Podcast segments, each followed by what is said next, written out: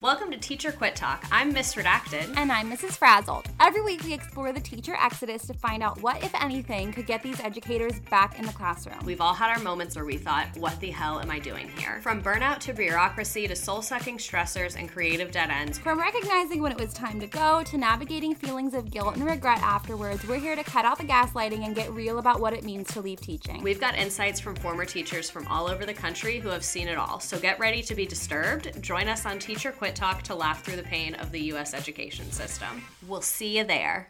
Hi, I'm Frances Callier. And I'm Angela V. Shelton. And we're Frangela. You know what you need in your life? Hmm. The Final Word Podcast. Yes, you do. That's right. It is the final word on all things political and pop cultural. Where we make real news real funny. Where we inspire you so you can hashtag resist. Subscribe and get a new episode of the Final Word Podcast each week. It's the news we think you need to hear. That's right. We think you need to hear it. Okay? Yeah, it's what we say so. That's right. And because all we do is give, every Thursday you can listen to our hysterical podcast, Idiot of the Week. We round up the stupid because you know what? Somebody has to. Okay. All we do is give.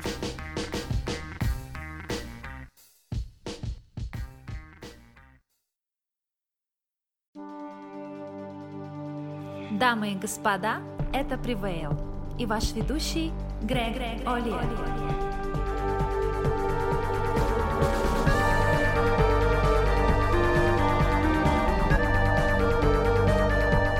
I'm Greg Olear. This is Prevail. Welcome to the program. In August of 2020, the Senate Select Committee on Intelligence released Volume 5 of its report on Russian active measures campaigns and interference in the 2016 election, which presented its findings on counterintelligence threats and vulnerabilities. While well written and easy to follow, Volume 5 is almost a thousand pages long, with voluminous footnotes and ample redactions. So you throw in the torrent of news at that time, the requisite Republican gaslighting, and the Don Jr. on his third line of coke attention span of the national news media, and it's no great surprise that what should have been a bombshell was more of a dud, even though the committee, in its wisdom, helpfully placed its key finding right up front. The committee found that the Russian government engaged in an aggressive, multifaceted effort to influence or attempt to influence the outcome of the 2016 presidential election. Read that again. Russian government, aggressive, multifaceted. This is not just a bunch of Democrats making this claim. The committee is bipartisan. Even dyed in the wool Trumpist collaborators like Tom Cotton and John Cornyn were compelled to sign off on this. The report stops short of explicitly accusing the Trump campaign of reciprocity, of taking an active role in embracing the aid that Russia so generously bestowed. Even so, most of the Republicans on the committee, Senators Risch, Rubio, Blunt, Cotton, Cornyn, and Sasse, felt the need to add this addendum to the report. Volume 5 exhaustively reviews the counterintelligence threats and vulnerabilities to the 2016 election, but never explicitly states the critical fact the committee found no evidence that then candidate Donald Trump or his campaign colluded with the Russian government in its efforts to meddle in the election. Note that this addendum was not signed by Richard Burr, the then chair of the committee. Note also that Burr was removed from that post by his fellow Republicans and put under investigation by the FBI for alleged insider trading almost immediately after he completed the report. This suggests a major disagreement between Senator Burr and Senators Risch, Rubio, Blunt, Cotton, Cornyn, and Sasse.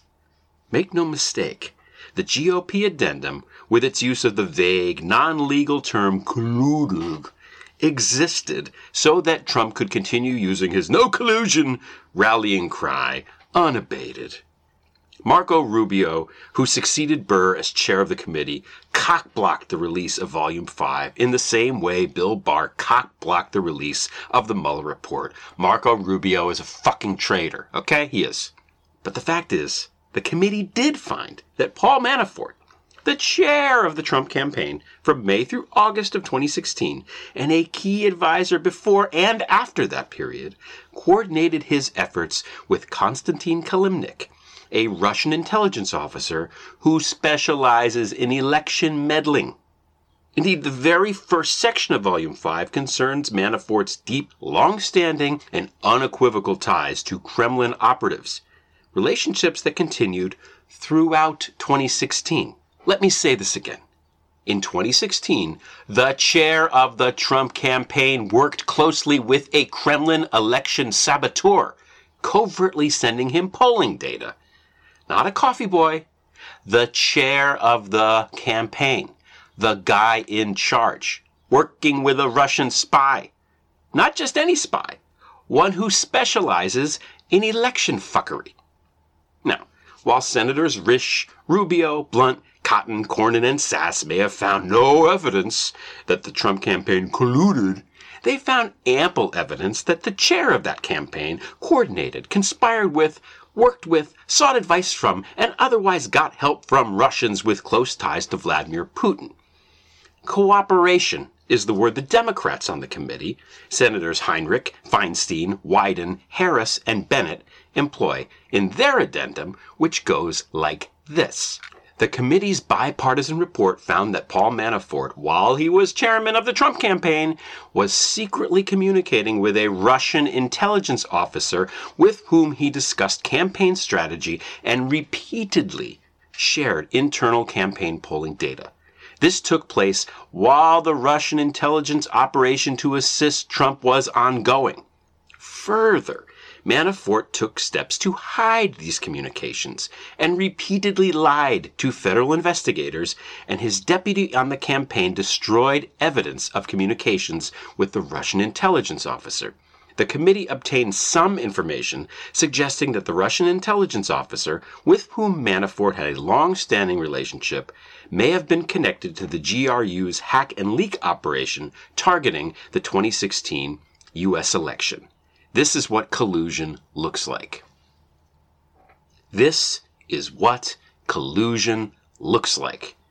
Why wasn't that the headline in the New York fucking Times?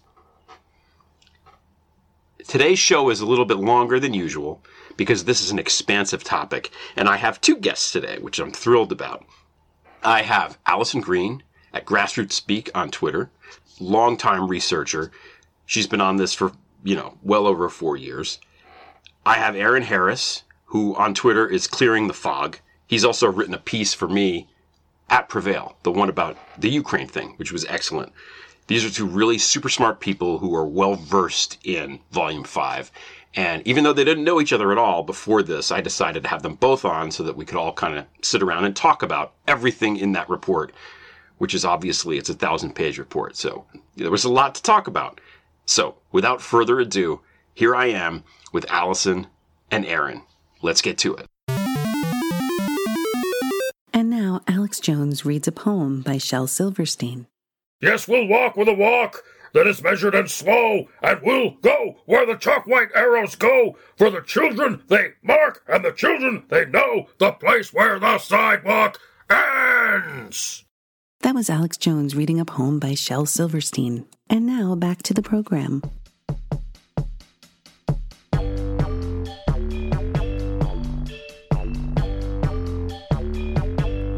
Okay, this is a first now for the Prevail podcast. I have two guests today because Yay. we have to talk about such an expansive topic, which is volume five. These are two people I've been following for a long time, two of the smartest people I know, great researchers. Uh, we have Aaron Harris, Clearing the Fog. How are you, Aaron? I'm doing well. Thank you for having me on, Greg. How are you doing today? I am. I'm very well. Aaron also wrote a piece uh, for Prevail about Paul Ryan and Ukraine and all that stuff last October. So I encourage you to go check that out. And we have Alison Greene, Grassroots Speak on Twitter. And you're now uh, writing for DC Report with David Cay Johnston. How are you? I'm good. Thanks for having me, Greg. I, it, it, I'm I'm happy you came on. You were the inspiration for this particular episode because you wrote a piece uh, a little while back about Marco Rubio and Volume 5. Marco Rubio was the Republican senator who replaced Burr after Burr got let go mm-hmm. um, as chairman of the Senate Intelligence Committee. And of course, that's what volume five is. And I'm gonna let me start with that before we get get actually get started. Great. The official title, report of the Select Committee on Intelligence, United States Senate on Russian active measures, campaigns, and interference in the 2016 U.S. election, Volume 5, Counterintelligence Threats and Vulnerabilities. So when we say Volume 5, that's what we that's what we refer to, right? this is a, a thousand page document. It's impeccably well researched. It is well written. It reads very well much better, I think, than the, than even the Mueller report does. And uh, as we say, it's damning. It's a damning document. It now, is. on Prevail, I've been slowly going through and taking bits and pieces of it. I've, I've done two so far.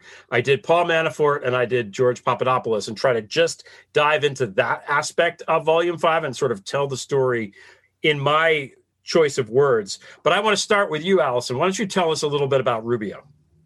Sure. So, um, the way this came about, the Marco Rubio piece that I did for DC Report is actually part two. Part one really focused on um, something that happened on January 6th, that fateful day. And because it happened on, on January 6th, that originally kind of got lost in the shuffle. But the um, intelligence community actually came out, and there was an inspector general's report that admitted that the intelligence appointees at the top levels were actually manipulating and strategically hiding national intelligence in order to downplay Russian interference in Donald Trump as I was doing that piece and researching it, I realized that there was something that actually happened in parallel. Not only were the intelligence community kind of manipulating and downplaying Russian interference, but there had been a three year investigation by the Senate Intelligence Committee on what the relationship was between Russia and, and the Trump campaign and when that came out, it actually came out in a way that reminded me very much of how Bill Barr, it's hmm. going to get confusing. We talk about Barr and we're going to talk about Burr later. but this is Bill Barr, what he did to the Mueller report. Marco Rubio essentially Bill Barred the Senate Intelligence Committee. And I realized that this was something that was kind of flying under the radar. Um, the report had been released last August, literally 77 days before the election, when people were distracted between Corona and between the presidential election. And one of the things that struck me is that when the report came out, not many people had read the thousand pages. Yeah. And when you actually read the thousand pages, it's really damning about the level of of interactions between the Trump campaign and the and the and Russia.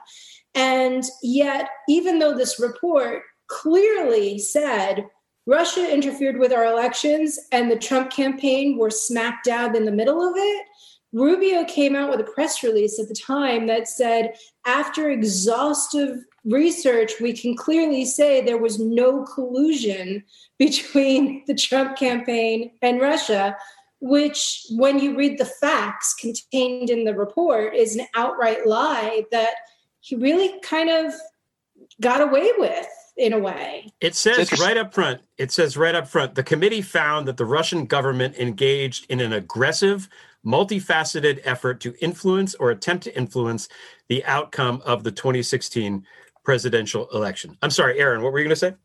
I, I, was just going to say it's it's interesting, right? That they uh, they sort of they got in front of the, the the Mueller report very early by starting this collusion narrative, right? They they started using this word that doesn't have a legal definition that is very uh, you say subjective, right, in nature, and so that they could say that there's no collusion there's no they never said there's no conspiracy they never said there's no you know coordination. contacts yeah. right. There's nothing provable. They they they started out using this really subjective phrase no collusion and which and they decided to make that their narrative going forward because it's not something that you can disprove right?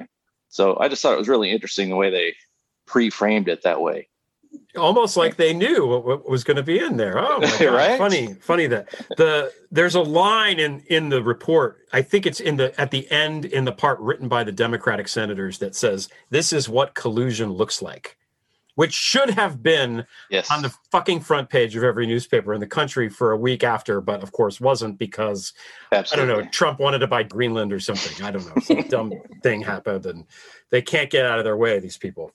Um, And yeah, I mean, the Democrats were absolutely trying on this committee, very obviously, to sound the alarms because this is volume five, and we should say volume five was predated by volumes one through four. and volumes one through four, each of them were pretty much between 100 and 200 pages, and they were taking very much smaller topics. Volumes one through four, one of the interesting things was they steered very clear of how the Trump campaign was involved in it. Volumes one through four lay out that Russia interfered with our elections clearly.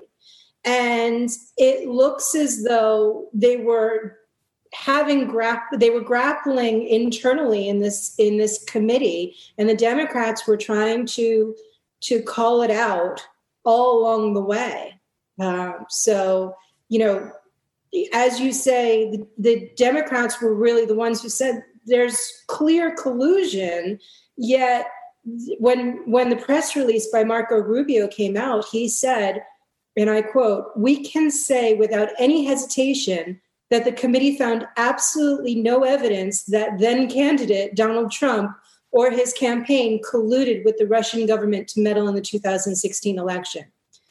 Just at the top, I just want to state this report clearly shows that there were actually two people who were involved with Russian intelligence, one being a Russian intelligence officer, and one being in his own words, on the books with Russian intelligence who were actually working with and for the Trump campaign. So, how do you say, yeah, we have a campaign who was embedded with Russian intelligence officers, but exhaustively there was no collusion? not not even just Russian intelligence officers. In the case of Konstantin Kilimnik, who was Manafort's buddy Yes. and right hand man, this is a Russian intelligence officer who specializes in fucking with elections. That's what that's what he does for a living. This. For I mean, yeah, I mean, we actually have seen. I'm I'm fairly obsessed with the 2006 photo of Manafort and Kilimnik in a like some kind of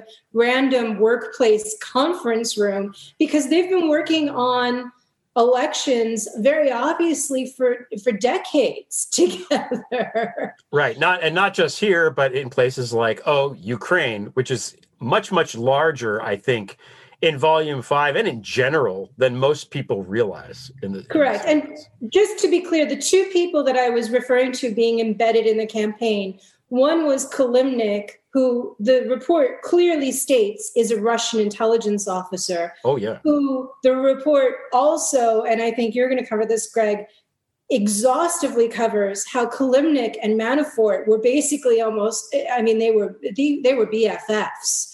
Um, and they were working hand in hand along the way. So one of the ones I was referring to was Kilimnik. The other one is Carter Page clearly stated, I'm on the books with Russian intelligence. And that's kind of a, a thing that also kind of gets lost in a lot of shuffles. So two people who are are key in the, the campaign and and their relationships with Russian intelligence. So those were the two that I was referring to as well. Kilimnik, by the way, the FBI has just since the Biden administration came in, the FBI has upped the ante on the award they're actually giving for information related to Kilimnik. There's now a $250,000 award for the capture of Konstantin Kilimnik. And just to put it in perspective, I don't think that anybody would argue that finding the people who planted the pipe bombs on January 6th, that's a clear priority for the US government. But the award for them in the FBI on information leading to the pipe bomb is 100,000. And Kilimnik, it's 250,000. That just goes to show how much that they are focused on getting this guy. Well, I hope they get him because he obviously he knows a lot, but he's almost the Manafort Kilimnik piece. It's almost so obvious in a way that it. I, I think it's obviousness. It's like his ostrich skin coat or ostrich feather coat. You know, it's so egregious that you almost can't believe how fucking obvious it is. This is a guy who was brought into the campaign. I'm talking about Manafort now.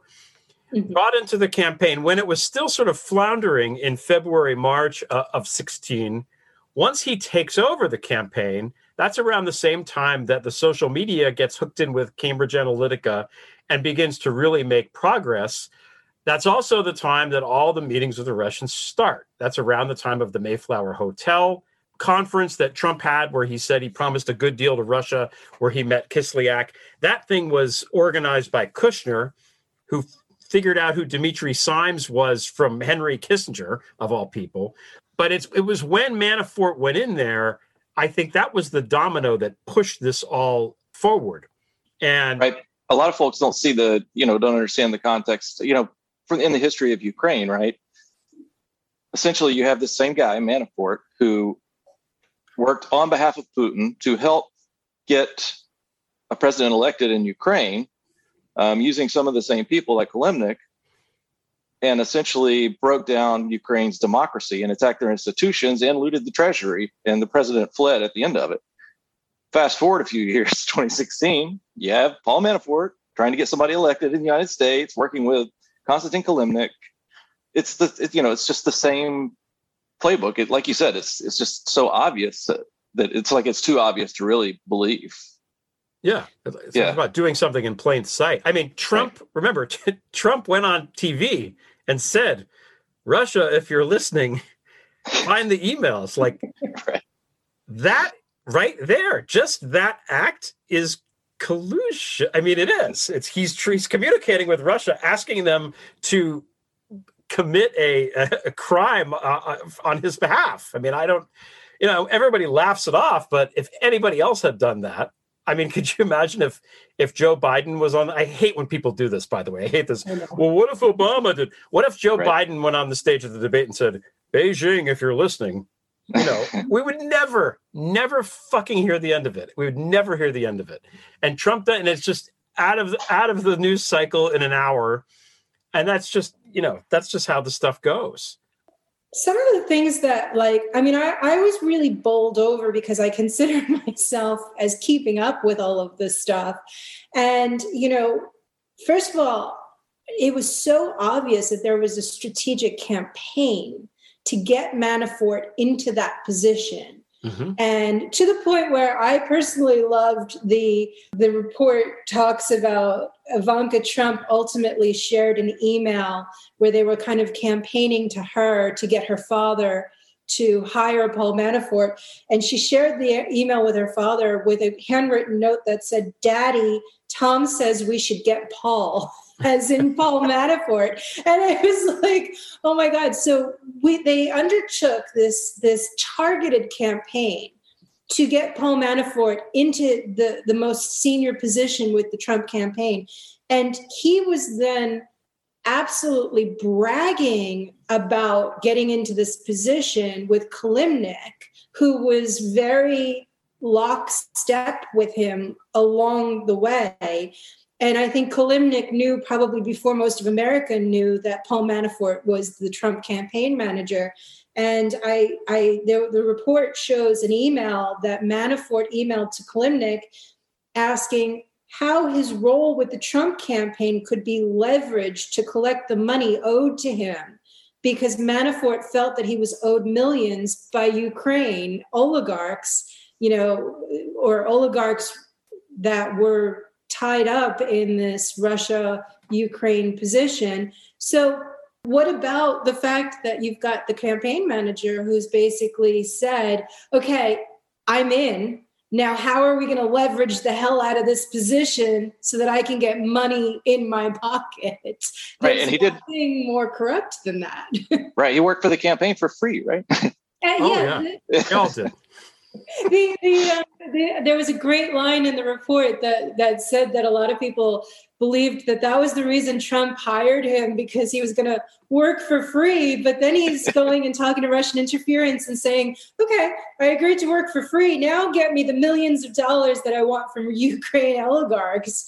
So yeah, pretty corrupt. He was also in trouble with Deripaska. Manafort was. I, th- I think Oh. he owed money to Deripaska, or Deripaska thought that Manafort owed him money. And part of that leveraging was to say, o, ov, uh, OVD, meaning uh, Oleg uh, Deripaska. I don't know what, what the V stands for. You know, he was hoping that this would also maybe get him out of debt somehow and back into the good graces of this kind of really sinister Russian oligarch. So all of this stuff is happening right in plain sight. By the way, Manafort was at the Trump Tower meeting also with with Don Jr. and Kushner, with Yes. uh, Natalia Veselnitskaya and the other emissaries that, that, that were sent there. And getting back to Tom said we should hire Paul Daddy or whatever. That's Tom Barrack and it's Paul Manafort. And these people have known each other for years. Right. Manafort and Stone were in business together like a million years ago, before I was born, basically. And yeah, I mean, in the '60s or something, the Stone was like the head of the Republican committee or something with Manafort, wasn't he? but Manafort, Black Manafort, whatever. I think it was 1970 that it started, where they basically invented the idea of foreign lobbying, lobbying for foreign governments. And Stone has been advising Trump for his various political campaigns since the gate. I mean, from the 70s. Right. So these guys all know each other. It's not some mystery to Trump. Who Manafort had an apartment in Trump Tower. He knows who he knows who he knew who Manafort was. Another point that should be made while we're talking about Manafort is that Manafort picked the vice president. I think that's also kind of important. Often overlooked. Yeah, you know, um, because Trump did not want Pence. Trump wanted either Chris Christie or Newt Gingrich, people he knew and wa was comfortable with. He didn't know Mike Pence, and they had that thing happen where they they faked the flat tire uh, uh, on the Trump Force One to get him to stay overnight in Indianapolis and meet with Mike Pence. And Manafort arranged that. You know, Which So- basically could also be read to mean that Russia arranged it. it could. Yes. It could. I'm not, you know, I mean, the, the thing is, is that Manafort was very connected with Russia. And Kilimnik actually, when I'm saying that, you know, Kilimnik actually made a comment to somebody again in an email where he said that Manafort is very smart. And if Trump listens to his advice, Trump will become president. Okay, so this is during the campaign. He's basically, Kilimnik is saying, I'm feeding stuff to Manafort. If Trump listens to Manafort, he will become president. president. And then Kilimnik went on to say that Manafort would have a position in the cabinet. So Kilimnik is is kind of already talking about cabinet positions Right. in the background with people. Like these are the little things that are in the report that to me just clearly show how Russian influence was directing the campaign. So when you actually say that Manafort chose Pence, it, it's it's the question is who's behind Manafort in in making those decisions as well. Right. I mean, you know, just volume five, you know, it, you know, as you've already said, is just so it just lays it out so clearly. One of my favorite parts is basically just a small summary paragraph in there. It says, It is our conclusion. I'm reading it here. I have it on my screen. It says, It is our conclusion, based on the facts detailed in the committee's report, that the Russian intelligence services assault on the integrity of the 2016 U.S. electoral process and Trump and his associates' participation in and enabling of this Russian activity represents one of the single most grave counterintelligence threats to American national security in the modern era.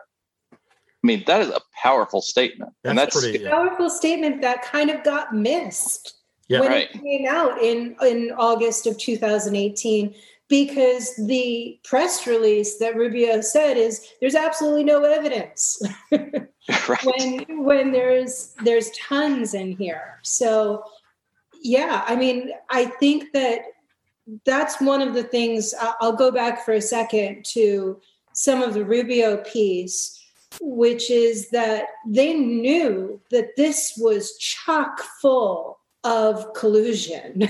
I mean, it, there, there couldn't, these relationships were so clear and yet they they played spin doctor with it one of my favorite parts when we when we're talking about the manafort Kilimnik relationship they actually used spy techniques to communicate to each other as well and i loved the whole did you see the email foldering thing oh yeah right I mean, that's fascinating to me. So the way that they actually communicated with each other, Manafort and Kilimnik, was they shared a an email account.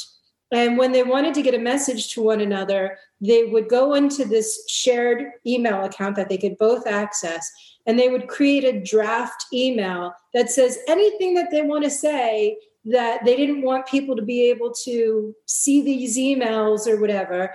And then they had like, I mean, they had bat signals, they had bat phones, they had all of these codes, and they would text to each other and be like, um, check the updated travel schedule, which was the code to log into the drafts folder to read the message that the they the other one wanted them to read so that they can secretly do it. I mean, these are actual it's called foldering which i didn't know was a, a, a very well-known spy technique and Petraeus Petraeus got in trouble for doing that with that woman his biographer that he was uh, having the affair with you're right i'd forgotten about that. Yeah the, the and, um and Kilimnik was doing it with Sam Patten who was arrested as well as part of all of this now, what people don't realize is that the email address was actually I am a Russian asset at gmail.com. so now I think you're kidding, right? I didn't see right. that. But. No, but if it was if, if, it was in there, it would Russian it Federation even, back channel. Yeah, Russian. Yeah. but I mean, I, you're the reason I want to clarify is I am kidding. Yeah, the WikiLeaks section on Don Jr. Do you, do you remember that piece? Which so piece? this is actually true in the report is that WikiLeaks actually, when they were doing the whole Hillary's, you know, campaign emails thing, mm-hmm. WikiLeaks contacted Don Jr. and gave him a username and a password to a secret you know, a secret online database that was collecting all of this Oppo research about them. And that one was called, um, hold on, I think it was it was either putintrump.org or trumpputin.org. and I mean, that was hysterical to me too because in the footnotes of that of that story in the report there is something that screamed out to me because in the footnotes um, it actually said that the the special counsel's office chose and actually deliberately chose not to prosecute don jr for computer crimes for having logged into this trumpputin.org site. you know, wow. I mean, he's basically engaging in, in computer crimes to get the dirt on on Hillary. But again, just so that we're clear, Rubio's press release states there is absolutely no collusion. Oh, None whatsoever. Not now. You know, I was going to say Junior brings up another guy, Torshin, because when Alexander Torshin was being prosecuted in Spain, the Spanish district attorney or attorney general said, "If I was the president's son, I would be nervous about this." And right. Aaron, you were gonna you were gonna talk a little bit about Torshin, the NRA, and super spy. Right. So you know, yeah. yeah, the the NRA story is kind of a it's a thorny topic, especially for conservatives, right? I mean, I'm from the South. I grew up in the South, born and raised. Uh, you know, I, I, grew up around guns, um, you know, hunting, all, all these things. And, you know, the NRA used to be uh, a group that was kind of, you know, when I grew up was, was geared around the hunting community. Right. And uh, they, they offered courses on hunter safety. They promoted these kind of things. Right. I mean, sure, there was a lot of gun manufacturer, trade group kind of stuff going on too. But, you know, uh, the big, the biggest reason that people joined was to get access to some of the, you know, like discounts in the hunting community and, and things like this. And I remember it as early as middle school taking a hunter safety class, you know, when I was younger. I think a lot of gun owners and conservatives in general don't quite realize that the NRA it, it ain't your grandpa's NRA, right? Mhm. It's it, it's not what it used to be. Over the years, it kind of shifted and changed uh, when they started getting more involved in politics and working with manufacturing lobbies and things like this, and it, eventually sort of evolved to become more or less a combination of a lobbying arm for gun manufacturers and sort of a messaging arm of the Republican Party. I mean, it's really just not a coincidence that, for instance, when a, a, anytime a Democrat gets elected, there's this huge messaging campaign around liberals taking people's guns, which then results in gun manufacturer sales going through the roof, right? And a run on gun stores and all this, and also results in kind of a hardening of a resolve support around the Republican Party from gun owners, right? These things aren't accidents. I mean, it's just kind of the, the way it works now. And over the years, when they started getting this power, I mean, we, we we've all heard about Wayne LaPierre now. He's, you know, the the organization essentially became so corrupt that Wayne LaPierre is under investigation now by the IRS for essentially just taking people's members' dues and the money in the NRA and then using them to fund, uh, you know, a millionaire lifestyle that he wanted and lying about it on his taxes, right? And I just feel like a lot of folks, you know, especially gun owners and folks on the conservative side of the community, don't really don't really grasp that the, the NRA really isn't what it used to be. It's parallel to the Republican Party in that sense. I mean, the Republican Party is also not your grandfather's Republican Party. It True, has very become true. something radicalized. And by the way, Wayne LaPierre is involved with the radical Catholic group, Leonard Leo, and that whole cabal of people at the at the Catholic Information Center in DC. Something else. of that- Yeah, yeah. Something else that ties the knot together. But Yeah, I actually didn't know about that. Mhm. The interesting thing about the NRA story in Volume Five is it's a little bit different than some of the other parts of Volume Five, right? The the NRA story in Volume Five is less about it's really less about the 2016 campaign and campaign influence than it is about a broader and larger influence operation overall. Yep. It's kind of a more long running influence insidious. operation. insidious. Insidious. is the word you're Yes. looking for. Yeah. Yes. and uh, in volume five, they start off basically with uh, a 2013 trip by David Keene, who was then president of the NRA, and Paul, Paul Erickson going to Russia, you know, to meet with Maria Butina and, and Alexander Torshin. And of course, after that, this love affair blossomed between Maria Butina and Paul Erickson. right. And, uh, and, the Abelard and Eloise of our time, truly. and so uh, yeah th- that's where the Mueller report starts but there's background uh, i think that i think it's useful to know especially with Torshin right because I, I think painting a picture of who Torshin is and where he came from paints a better picture of the way russian influence ops in general work you know you realize Absolutely. that, yeah you realize that the nra isn't this wasn't like their one single primary target to infil- infiltrate republicans and the campaign and everything this is just one aspect of of what they do and what they've done right so I don't want to spend too much time on ancient Russian history. And I know, Greg, you're, you're, your your audience probably is already aware of, you know, a lot of things, uh, you know, like the the Chechen War and things like that, and the apartment bombings. But you know, really briefly, when Putin took power, a big part of the way that he consolidated power when he took over was a series of apartment bombings that happened in Russia that there's been a lot of speculation about who was actually behind them, right? Um, and a lot of actual FSB and Russian intelligence A couple, actually, Alexander Litvinenko himself, a former member of the FSB, has said that, yeah, you know, it's pretty likely that the Russian government and the FSB were actually behind the bombings themselves. Putin used this. He essentially blamed Chechen terrorists for the attacks. Used this as a way to consolidate power and support under himself by launching a series of incursions, basically starting this, the, the second Chechen war against uh, Chechnya, right? Yeah.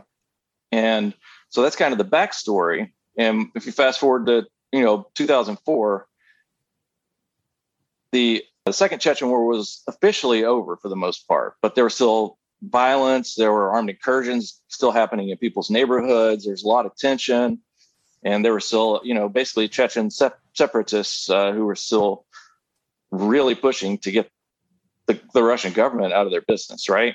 And that's kind of the backdrop for a really tragic thing that happened in Chechnya. Basically, in northern Ossetia, um, there was the some of some of these Chechen separatist terrorists on the first day of school in I believe it was 2004 when all the parents and kids and teachers are all hanging out taking photos for the first day of school outside of school these Chechen separatists rolled in and took about 1100 people hostage in the school they gathered everybody in the school they had bombs inside they even had somehow they had weapons stashed under the floorboards inside the school already when they got there and it turned into a really dark chapter in, in Russian history. If you you know if you could say that something's even darker than the apartment bombings, I mean this is probably it. Yeah, that was really depressing. That story. Yeah, and I, I don't I don't want to delve in it too much, but essentially it lasted about three days. Right on the on the third day, the, the the local Chechen officials were so desperate that they called you know the former president of Chechnya from the 90s, who was totally persona non grata to the Kremlin. I mean, they had blamed him for a different siege earlier on, and basically labeled him a terrorist. He was an enemy of the state, right? The Chechen officials were so desperate by the third day of this happening that uh, they they called him, and he basically said, uh, "Okay, I'll I'll I'll risk myself and come try to help with this. Right? It's so bad." About an hour after the phone call where he confirmed that he was coming, all of a sudden there was a massacre at the school. So Russian forces advanced. They they basically advanced on the school with rockets and a tank even and shot the school basically you know caught on fire burned down and i think there were 330 hostages who died and you know over half of them were children it was brutal and ugly and it was you know it was very bad and there's a lot of speculation that the reason that, that happened was because this enemy of the state the former president of chechnya was actually on his way over there and they couldn't have that look right mm. politically that Putin couldn't have that politically, you know, give him that kind of power. For but for whatever the reason, you know, regardless of how it actually happened, multiple witnesses, even one of the terrorists themselves, essentially said that this is the initial bomb that exploded inside the school and started the fire. It, it wasn't one of the terrorists that that set it off. It was, you know, the Russian security services advancing on the building and attacking it, right? So why this is relevant is similar to the apartment bombings, this was another opportunity for Putin and his KGB supporters that had kind of propelled him into government to further consolidate, you know, enact some of the plans that they had wanted to enact for a while. So, how did Putin frame this? The way he frames everything, it's the West's fault. It's a conspiracy against Russia. Um, the West is, you know, they're they're making all these boogeymen happen and make making Russia look bad because we're one of the greatest nuclear powers in the world and they can't have us and everybody feels threatened by us and they're doing this to us. So we must be stronger. And he essentially said, like, he said something effective. We we can no longer afford to to live in the level of comfort that we have been. We must, you know, in safety, we must lock down, right? Like as if as if they were, you know, everything was going great for them already. And they used it to essentially abolish elections for regional governors in the country. They basically just it was a, another attack on democracy. They used it for as a platform for him right? Mm-hmm. and in order to justify this though he needed there were a lot of calls for investigations and he finally acceded to a parliamentary investigation into the school siege right? But he couldn't have a real investigation. He needed an investigation that would essentially buttress what he was trying to do, right? He couldn't have anything that was questioning. Kavanaugh FBI investigation. Exactly. Exactly. right. Yeah. Fake investigation. right. And so he had, uh, you know, the parliamentary investigation was headed up by uh, a friend of his, uh, or at least a close associate of his, a senator named Alexander Torshin. And basically, the parliamentary investigation took about two years to complete. In the process, one of the investigators, one of the explosive experts, quit the investigation because he he said he couldn't couldn't allow himself to be part of it because it was a cover up. At the end of the investigation, two of the people on his committee refused to sign it because it was a cover up. But he essentially conducted a parliamentary uh, commission investigation into this that whitewashed the government, the federal government, the Russian federal government's entire role in it, right? He essentially created this whole uh, narrative that the terrorists set off the first bomb. Uh, but of course, Russian security services were acting all according to protocol, oh, as it should be, right? And we, you know, tried to do everything in our power to maintain, you know, safety for public health. And in fact, we didn't advance on the school until all the hostages were actually out. which obviously is false. 330 hostages died, and there's you know, like dozens of people who watched this whole thing unfold who said that is absolutely not what happened. But you know, in Putin's Russia, that doesn't really matter. It's it's all about the narrative. You have a guy who essentially covered up a, a massacre of parents and children at a school, uh, and and that guy was Alexander Torshin, right? So that was that was around 2004. And once then you, as you once you do that, I mean, once you do that, what's you know, what's throwing, what's infiltrating the NRA, what's throwing the U.S. election, you know? Right, right. Who cares? It's just a yeah, it's just a little background on you know who, who this guy is. You know, he was a banker before he became a senator in the Russian government, and and Putin's Russia and rising to you know being a banker in that era meant you were kind of moving dirty money, right? And that kind of ties into what you mentioned. And around 2012, 2012, uh, the Spanish government was investigating a huge Russian crime ring in Spain uh, that they were running uh, on the island of Majorca, I think, right? Mm-hmm. and um, there was uh, the Tambovskaya gang. That's what it was called.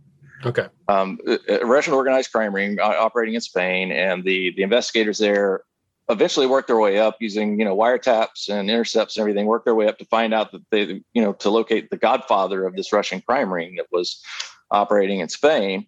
And they picked up you know on intercepts one of the heads of uh, you know in Spain one of the heads of the ring was calling this guy El Padrino, you know the Godfather.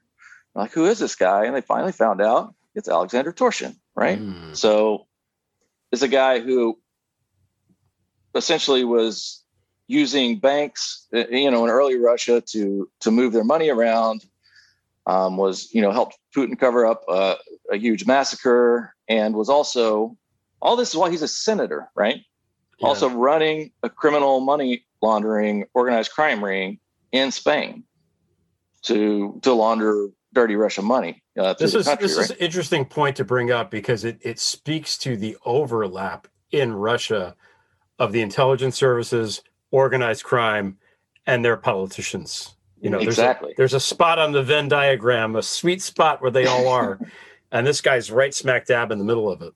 That's and why I, I think kind of feel like that's the road that we're heading down right now with American politics as well. At really the organization of, of that same of the Russians, you know, they're they are looking for us to be at that same sweet spot. Right? Yeah, right. No, no, they want the oligarchy here for sure. Absolutely. Yeah, and that's why I think Torton, Torshin is such an interesting and and uh, uh, you know educational character about the way Russia operates. Just like you said, I mean, you know, a guy who was a banker, then a senator. He was a senator from, you know, I think up until 2015, from 2001 to 2015, and during that time, he was you know covering up Russian state murders and operating a you know an organized crime ring in another country to launder money through their real estate. It's good work Um, if you can get it. Yeah, right. You know, that was all, you know, from 20, 2004 through, you know, 2012, 2013. And in fact, the, the Spanish authorities were planning to arrest him in Mallorca.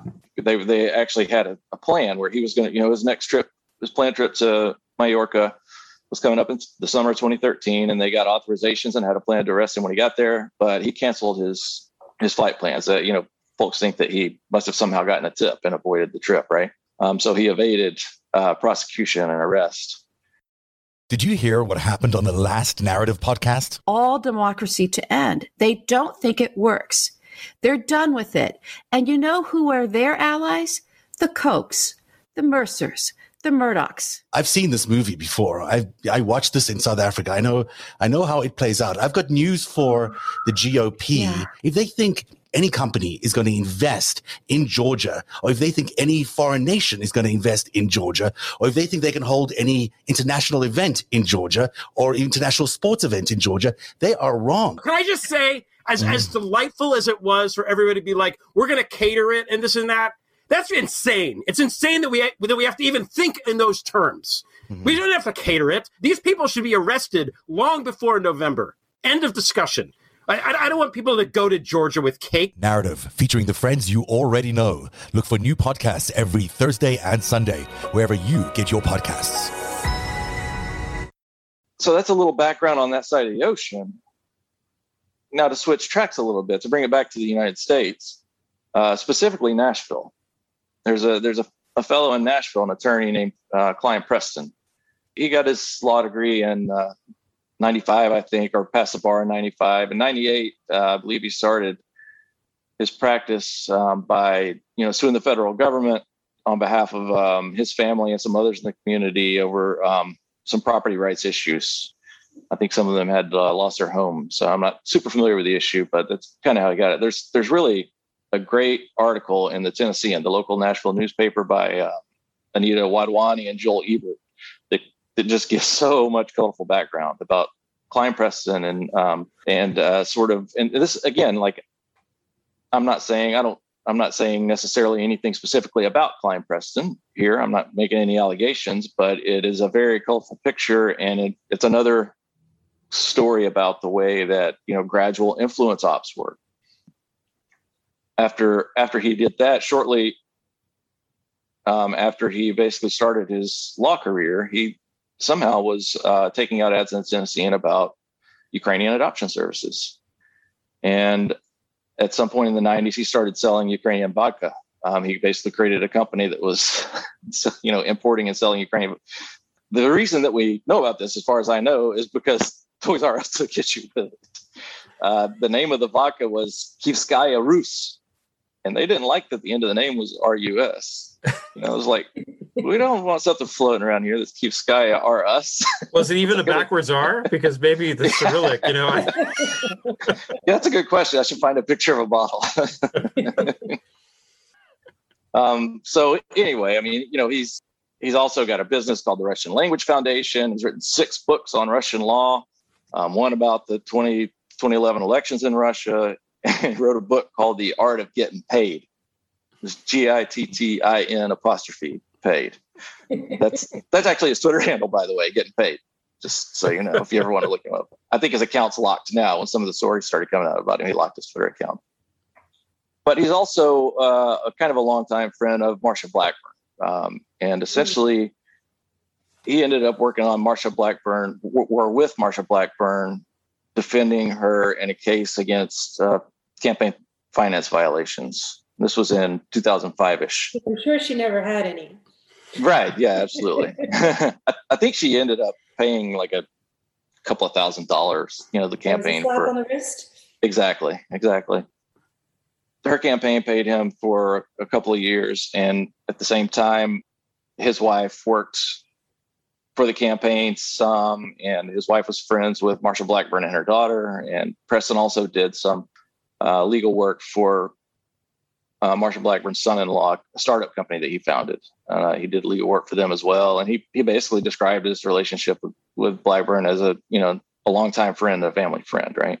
So this was around 2005, 2007 that he was working with her, and this article in Tennessean was in 2018, and they managed to to interview him, and at that point he told them that he had known Torshin for about a decade. So it appears that he met Torshin around 2008ish, which happens to be, you know, just a year or two after he had been working with Marsha Blackburn, right? Mm-hmm. It's kind of interesting. It's just a, a, reminder that the Russians play the long game. exactly. They're kind of known for that. exactly. It's uh, kind of this story about this gradual influence, right? It, isn't one of the big Twitter accounts that was proven to be fake Tennessee GOP? Wasn't that wasn't that the yes? One? I'm glad you mentioned that. Yeah, because you know, did I beat you to it? Was that going to be your your your final point? I no, I, I'll, I'll delete it. Okay. no, I'm, I'm, glad you mentioned that because it's interesting. A lot of folks don't talk about Tennessee, but you know, here you have this little nexus, and you know, the, why was there an account called the TN underscore GOP that ended up getting over 100,000 followers and being retweeted by actual Republican officials that was pushing a narrative in 2016 about the Dems stealing the election. Right. Right. Sound familiar, right? It does. I mean, that was one of the things with volume five is that you know in a way and and i'm i'm one of those nerds. The day that the mueller report came out i printed it out. I read through it twice. I have it highlighted. I had my notes and my sticky notes all over it. I still have it to this day. I know the Mueller report. When I read the volume five, the Senate Intelligence Committee report, one of the things is, is immediately I thought this is more damning than the Mueller report.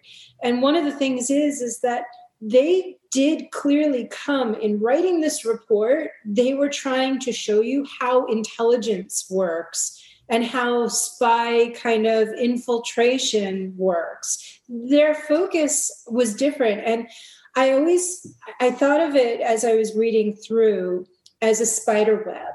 And you know, Putin is is sitting there in the center, but there's a great quote at one point and and Greg throughout the years that I've been on Twitter, you've always been kind of bringing back the whole Russia thing and Trump thing to how mobs work, kind of right, thing. Right, sure. And that came through a little bit in this as well.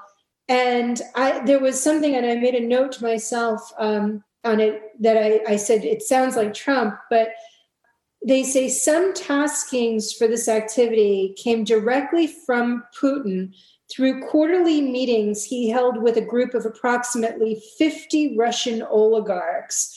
Oligarchs would receive suggestions or critiques, being in quotes, from Putin. Participants would treat such suggestions, which again in quotes, and this takes me back to Michael Cohen, um, oh, yeah. some of his stuff.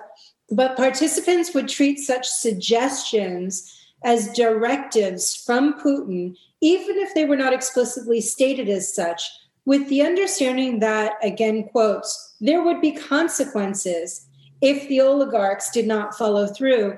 And so to me, it's like there's this spiderweb with Putin at the center. You've got these 50 oligarchs, and each of them then seemed to create their own set of web threads one of them being like i mean i don't know if if Torshin was sitting at the table but from what you're saying he may very well have been one of those 50 oligarchs. And he then sets up his own little stream through which we now know there's a i mean maria butina is a self-confessed pled guilty russian spy who was working with them, you know. So, and she was trying to infiltrate through the NRA, but each one of these guys had separate threads. So it was like you're going through the NRA, Marsh, we have a back door through to Marsha Blackburn. Um, you know, there were all of these various threads. And to me, that was one of the things that was so interesting about Volume Five is these tentacles. I, am going from spiders to octopuses. And I'm going to reference moles too, because it's like they were all digging through their own little ways to infiltrate. And I kind of just picture this, this web. And from those 50 oligarchs, they were absolutely um, targeting Republican politicians through the NRA, through those types of relationships, you know. And so when when Marsha Blackburn is is suddenly, you know, getting in the way of of key election votes or or things like that, those things seem to be very connected as well. This is a criminal enterprise that is on an extremely large scale. And until I read volume five, it, it just really talked about how widespread this was.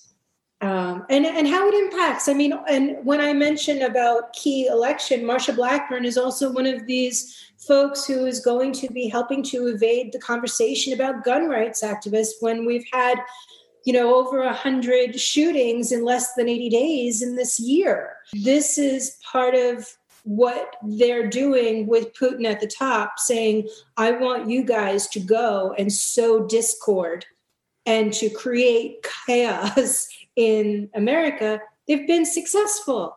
That's been clear. January 6th was the example of how successful they've been. Absolutely. And it's absolutely, yeah going back to the NRA, and this is a, a point that I was I wanted to make and I've made before, but who wants no controls whatsoever on guns? Most Americans want that. I think 95% might be even higher, mid to high nineties percent want Right. some regulations on like assault rifles and things like that. Even NRA members. Yes, agree. of course. NRA, Yes. the, your grandfather's NRA, the NRA, i- i- uh, when Aaron was growing up, wants that.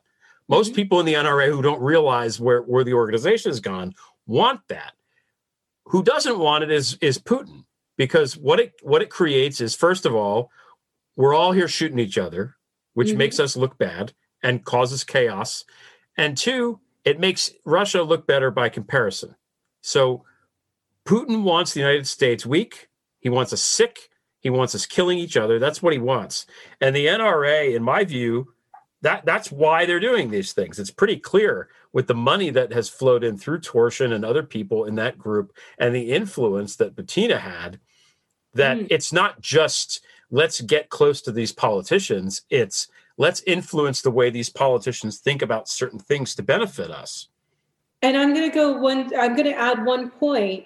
I actually think that they also have, and again, Manafort and Kilimnik were experts at, at manipulating elections. They know a certain type of, of Trump voter, they know their base really well. And they know that the talking points around guns, we're going to come and take away your guns, is a trigger that will make sure that those people, no matter what, will actually vote. I mean, literally, we're seeing it with like COVID. Trump could go and kill their families with COVID and they will still vote Trump into office because uh, of two things, in my opinion abortion and gun control. Those are the two triggers that are kind of used. So they're, they know that it's being used as a way to manipulate uh, that, that rabid base And portion. they're, they're, they're, that's a good point. It's also completely nonsensical to believe both of those things. So if you want to have no government intervention at all with relates to guns, why do you then want the government to be fascistic and and you know regulating women's bodies? Hmm. It makes no sense. It's it, it, the, the the underlying logic is completely cognitively dissident. Aaron, do hmm. you have more to add on on Maria Butina a little bit, and then I'll do Georgie P, and then we'll wind Sure. up. Yeah. Okay. Sure. Yeah. So you know, it, as the as Volume Five states, you know, around 2013, you know, uh, David Keene, who was then the head of the NRA, and and Paul Erickson took a trip to to Russia to visit with Torshin. But prior to that, two years earlier, in 2011, this Nashville attorney, Kline Preston, actually introduced Alexander Torshin to David Keene. Um, this, I don't think this is in Volume Five, and I don't see it mentioned very often, but essentially two years before any of this started that was, was documented in the Mueller report or the or volume five, sorry, Kline Preston had made that connection. And also in that same year, Alexander Torshin and Maria Butina had established a, you know, little NRA sort of like organization in Russia, right? And this is all, you know, folks like Kline Preston and and a lot of conservatives think like, yeah, Russia's pro gun rights, right? They're trying to set up their, you know, Second Amendment, you know, gang like we have, and they want they want, you know, really, you know, great, great gun rights for all their individuals and personal freedom and all these things, right? It's not true. You know, Russia's not not at all. yeah, Putin's not going to allow you know a Second Amendment in Russia. It's it's all a ruse, right? It's all a way to to infiltrate and convince these folks that you know that we're oh we're like you, we share values, we all these things, right? It's this huge influence operation, and it's you know it started as far back as 2011. Maria Butina was actually an employee of Torshin's when he was at the central bank as well, and so there's all this overlap between the government, the banking, organized crime and the intelligence influence operations, right? All these folks move, like you were saying, the Venn diagram is this tight little circle in the middle where they all mm-hmm. sort of overlap. From that point, you look at 2011, Preston introduces Torshin to David Keene, the president of the NRA. A couple of years later, David Keene and Paul Erickson make a trip to Russia. Paul Erickson falls in love, falls in love with Maria Butina. she moves to the United States, right? Gets an apartment over here. Everything's going great. Then she starts really moving around these NRA circles, right? Because there are tons of conservative Republican officials and operatives who are at all these NRA conferences, right? And, and meetings. And this is like a nexus of connective tissue for them to get connected uh, into the Republican movement. So it's just, it's it's a lot of folks talk about the money, right? Yes, there's some money issues in Russian money in the NRA and things like this, but the bigger story really is the broad influence campaign that Maria Butina was kind of the spear tip for inside the NRA, right? Kline Preston kind of started the ball rolling, and uh, he's kind of, I, in, in my opinion, uh, you know, it seems like sort of a, a useful idiot for these guys that, you know, oh, we share the same interests and values, and kind of leading them along. They actually Torshin convinced Kline Preston that Preston was helping him write Russian laws. Like Preston, Preston thinks he's so well versed on Russian law that he's actually helping a Russian senator write write laws and teaching him about Russian law. Uh, you know, so it's just how they use some of these folks, and and then we know what happened from there, right? We know that Butina, you know, started. There's she's like the uh, Forrest Gump of Republican photo ops, right? You see her with, you know, Rick Santorum. You know, you Where in the world is Maria? Yeah. right. oh, there's connections, all right. Yeah. Right, right. connections, yes. I mean, absolutely. The NRA. That was so interesting. One thing that did catch me, that I did catch on the report that Butina did which is a little bit separate to the to the NRA, um, but again leads back to the Trump campaign. But um, it feels like these 50 oligarchs with each of them has their own kind of team. And like you said Butina was spearheaded and, and brought over to the us to infiltrate the you know the republican party basically. And it's clear that she's just really working every angle that she can. But there was a, a note about the a DM that went on between Butina and and somebody. I, I can't recall who it was right now, but she said right now, and this is so this is a Twitter DM from the Maria Butina files that she says right now I would rather meet with with Carter Page. He's Trump advisor for the RF and heads the pro-Russian group. He was in Moscow at a meeting with Putin last year. That to me also took Carter Page and put him at a whole other level. And it was really interesting because it kind of almost feels as though these different oligarchs, these 50 oligarchs, each with their own threads, were almost stumbling off of each other. I kind of felt like Carter Page was one thread, Manafort and Kilimnik were another thread, Maria Butina was another thread. They didn't even know what each other was doing, but there were just so many different operations for influence that they were kind of all tripping over each other in in you know as well in, in their circles so that kind of took me off on a whole Carter Page thing too. But we'll we'll put that aside because I know that you're going to go to George P. But um, I know that with Butina, it was just you know here's we have a admitted Russian spy who's sitting there saying that Carter Page was meeting with Putin directly in Moscow in back in 2017 and Carter Page is on the Trump campaign. But there's no collusion again. There's no evidence of any cooperation between any of these parties. So yeah right. it's just a, yeah and, I just and George, had to get that in there too. That was one thing that jumped out about the Maria Butina for me. But, but I didn't realize that, that that that she and Carter Page had any sort of contact. I, I, as the kids say, I ship that. I think those two should wind up getting married. It would be a nice, well, a nice way to end. Wanted an intro. She was so impressed with Carter Page. She said, "Right now, I would rather meet with Carter Page." She was like a fangirl of Carter Page. And she was like, this is the man with the influence. He's meeting in Moscow with Putin. And I think it, I, I have to go back. It might have even been Torshin. I think they were kind of like, stay away. He, that's a separate thread kind of thing. But um, it was just so obvious that Carter Page had his his things that she was almost fan. This Russian spy is like fangirling over over Carter Page and like he's in with Putin. Can I another another bald guy that should have been on that sexy bald man list? Carter Page, for sure.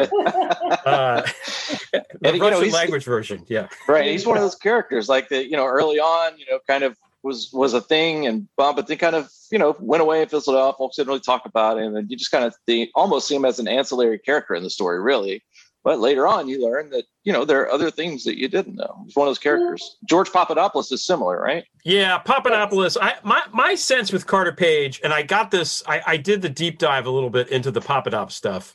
My sense with Page is that even the Trump people knew that he was a little bit crazy and obvious, and they kind of had to put a little distance.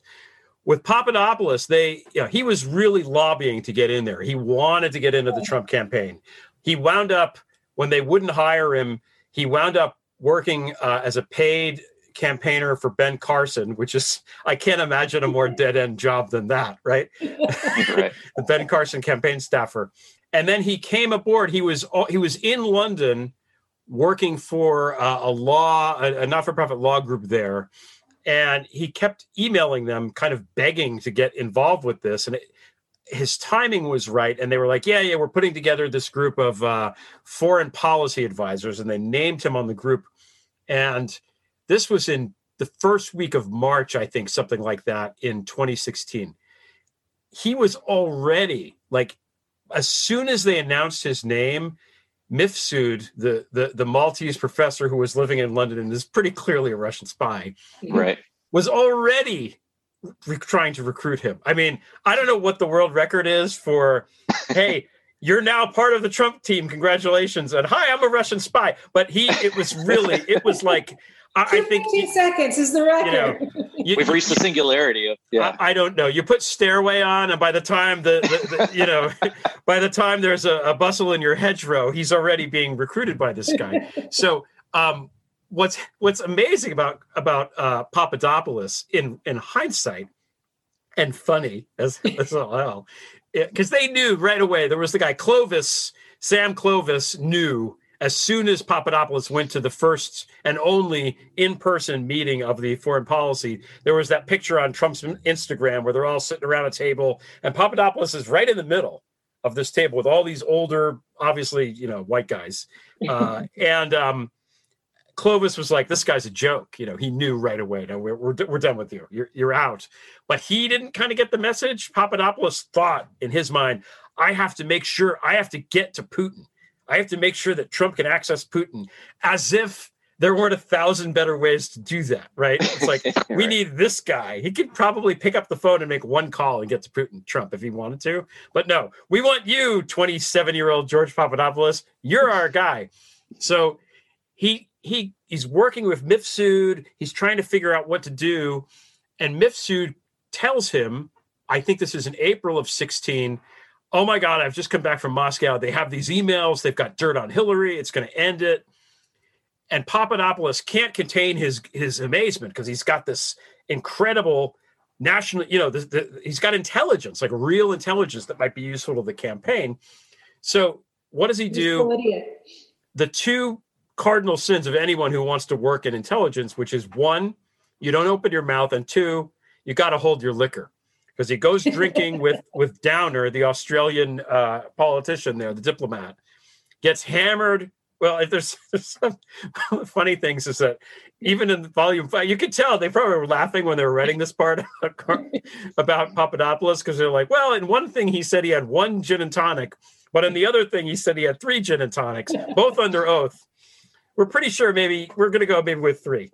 So that was funny. Because I'm not, I'm not, sure there's I'm not sure if we could get a perjury charge on drink count, but but the in fact this, in this case maybe is you know uh, right. so he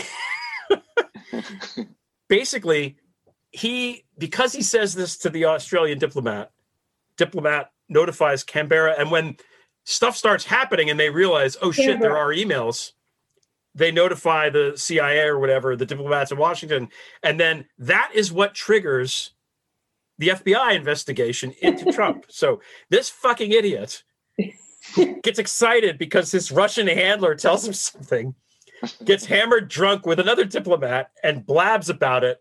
That brings about the the fall of this, and maybe they get away with it a little more if the if the investigation doesn't start when it did. You know, maybe things are right. are more able to be hidden away. I, I, think back to the Forrest Gump reference before too. I feel like there were quite a few Forrest Gumps in this story, but Oh my God! They really Crossfire Hurricane is all him. He starts. his is the the face, the the, the the the you know the loose lip that launched a thousand ships. Right? Well, Is it's this a- guy? it's amazing because you know hardly there's so many people who don't realize this right because there's been so much noise in the media Yes. environment about how it all started and the investigation into the investigators and all this this is, is part of the it's part of their messaging strategy right? They just they they put so much noise was it bannon said flood the zone with shit right? Yep. it's his Oh, words they're right? Good at that. yeah. So and and you know i in, in my theory is we, the the reason for the flood the zone with shit is that they could put it so much out there but they always have a singular message that they repeat over and over and over and over again so when everybody in the country hears a thousand things a thousand times and none of it really makes sense and none of it's really repeated but yet through all the noise and the fog there's this one beaconing repetitive phrase that gets repeated over and over again and that's what people hear right and that's Right. what they take away No And- collusion or whatever. Yeah, I mean the Right. Democrats are are are getting killed on the stra- eh, on the messaging war constantly, and that's one thing that drives me crazy is that you know the Republicans are only as good as the talking points that they trot out constantly that are supplied to them probably by some of the people who are sitting around that table with Putin kind of thing. And one of their clear talking points forever was that the whole Russian thing was witch hunt or goose chase or whatever it is. But their whole thing was is that they claimed that Carter Page should never have been, you know, listened to, and that what Rubio also tried to do is he tried to claim that this was all that this whole investigation started over that Steele dossier and the false premise of listening in on Carter Page, when really, no, you had a, a, a drunk ass George Papadopoulos who said to the US government, hey, by the way, we're doing lots of legal stuff to try Right. to get dirt on Hillary, you know, and you know, one of the things that volume five really brought home is that it would be so easy to kill that talking point of the false premise of how it started because Carter Page, this was one of the things that stood out to me was he actually admitted to the FBI, and I think it had come out before Volume 5, but Volume 5 just takes a whole bunch of information and puts it all together really well. And he actually admitted, yeah, I'm on the books with Russian intelligence, on the books, like on the books. I, and I even looked that up. It's like that's speak for, yeah, I got I'm a, a paid informant. I'm a spy for Russian intelligence. But how dare they try to listen in? you know, how try how dare they try to investigate Carter Page?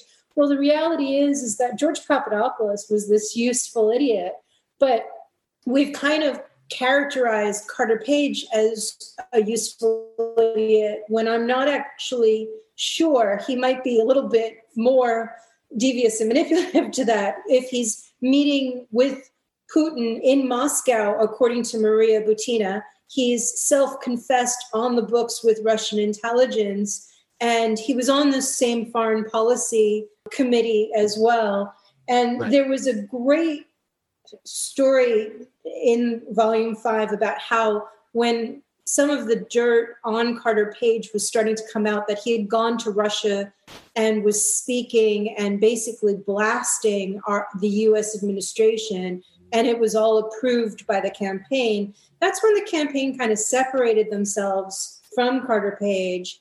And there's a, a, a little piece with an email from, from Eric Trump to Hope Hicks, and they're exchanging emails, and Eric Trump says, you know, what's the story with this guy? Is he even technically part of the part of the campaign? And email from Hope Hicks to Eric Trump about Carter Page is, well, it has now come to light that he has ties to the Russian government. So therefore, please make sure his NDA was in fact countersigned. Send him a copy and please ask him to stop talking. He is not being helpful. And he then announced that he was um, he he announced to Eric Trump, "I'm stepping away from the campaign for a little while." But you know, they're trying to distance themselves from from Carter Page. You don't sign, you don't get announced to the Foreign Policy Committee and sign an NDA with the campaign.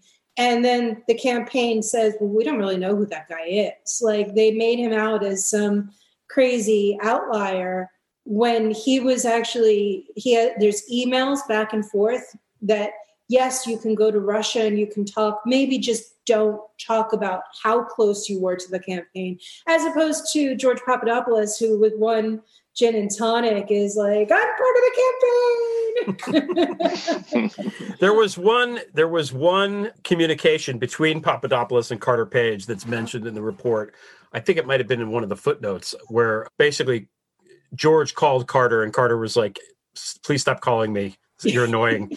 Um, yeah, because I think George Papadopoulos was the useful idiot, and Carter Page was made out to be, but I think he was a little smarter than that. I, he he was a tiny bit, uh, uh, yeah, a tiny, tiny, maybe tiny, tiny bit smarter. It is. it, it is amazing. The full story on Carter Page is is the sense I got after reading Volume Five too it is amazing seeing the messaging machine though i mean when you you know you look at what what actually how this played out right because in hindsight you could see that at some point early on in the investigation a lot of gop attorneys and strategists and other folks dug through all this and realized that okay we found a weak point a technicality and it's about carter page and fisa right so now mm-hmm. we need to make the conversation about fisa warrants and and then you see the messaging campaign start to head that way. And it's all so deliberate, right? So mm. then they start flooding the zone, all this noise and everything else, and then they repeat FISA, FISA, FISA, Carter Page, uh, you know, was, and throw. Yeah, that was where I was going with it. Is they they made it into this talking point to try and and basically take the rug out of the Russian FBI investigation by claiming a technicality that didn't right. actually really exist because no you know with george papadopoulos you know sitting there and getting drunk and going off to canberra mm-hmm. and talking to the well talking to the guys who then go back to canberra and say by the way you know that that the trump campaign is infiltrated with russian interference maybe we should let the fbi know you know right. it was a complete legitimate start to yeah. really questioning what is going on here. And one of the things that's so frustrating about what Rubio did is that there is so much. You know, uh, one of their great talking points is a nothing burger. This is an everything burger. you know, everything. This is the works. I mean, they put everything on this burger in this report, yet what Rubio did is, oh, it's a nothing burger. We now have you know, vast, exhaustive investigation that showed no collusion. And they're making all of it go away when in actuality, one of the things that's very clear in volume five is that there's damning information in here. But the most damning information was actually redacted by the Republicans themselves on the committee. Mm. How do we know that? Because the Democrats in their end section said there is a lot that is needlessly classified. There is a lot of extra redacting. Again, this goes back to the Bill Barring. Bill Barr did it with the Mueller report. Rubio and the Republicans, which includes Tom Cotton and you know a, a couple of other key Republicans here, they actually went through and redacted so that the worst was there. And the way they put it in, the Democrats were putting it is they were deliberately trying to hide information in volume five to protect the fact that Russia was still interfering in 2020. Right now, we're in a position that we're watching all of these laws be inter, you know put into place about voter suppression in 2022 but what we're not talking about as much is the fact that Russian interference and these same campaigns that were used in 2016 and were very much used in 2020 are being used again for 2022.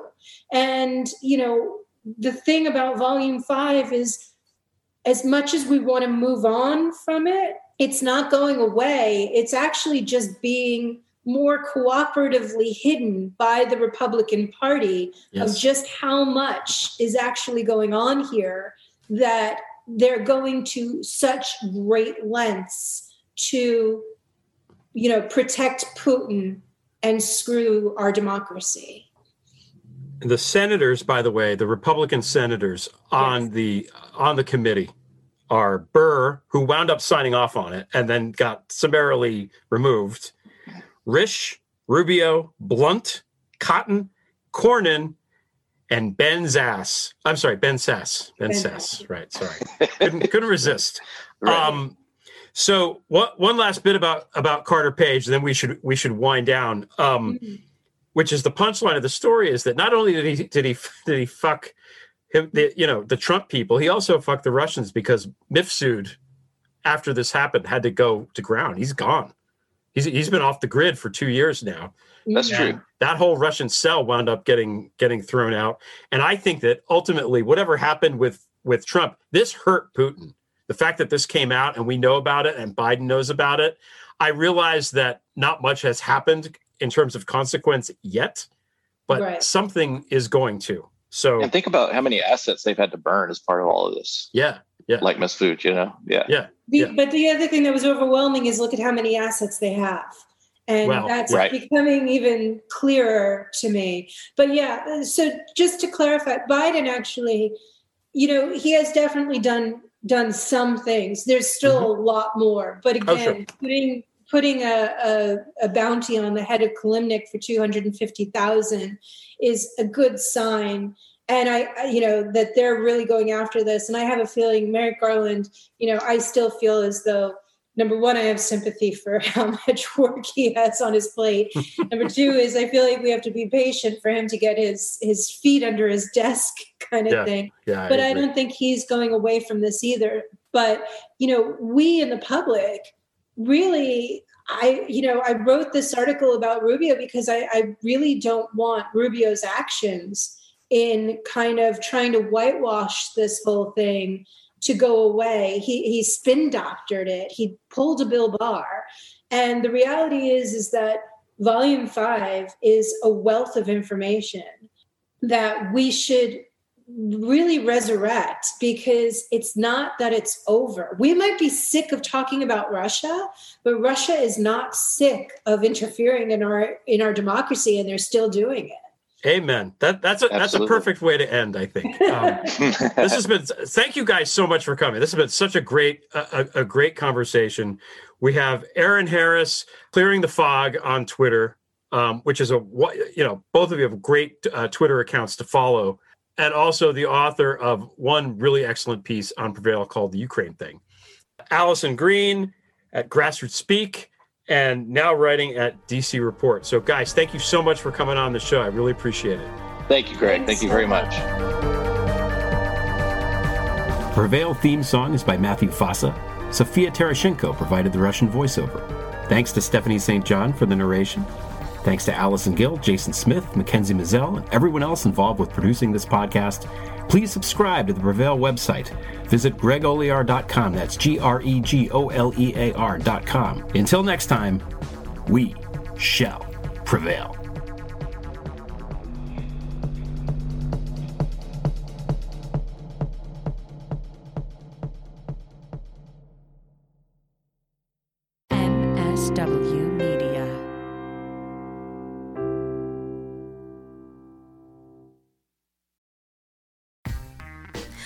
Frances Callier. And I'm Angela V. Shelton. And we're Frangela. You know what you need in your life? Hmm. The Final Word Podcast. Yes, you do. That's right. It is the final word on all things political and pop cultural. Where we make real news real funny. Where we inspire you so you can hashtag resist. Subscribe and get a new episode of the Final Word Podcast each week. It's the news we think you need to hear. That's right. We think you need to hear it. Okay? Yeah, it's what we say so. That's right. And because all we do is give, every Thursday you can listen to our hysterical podcast, Idiot of the Week. We round up the stupid because you know what? Somebody has to. Okay. All we do is give.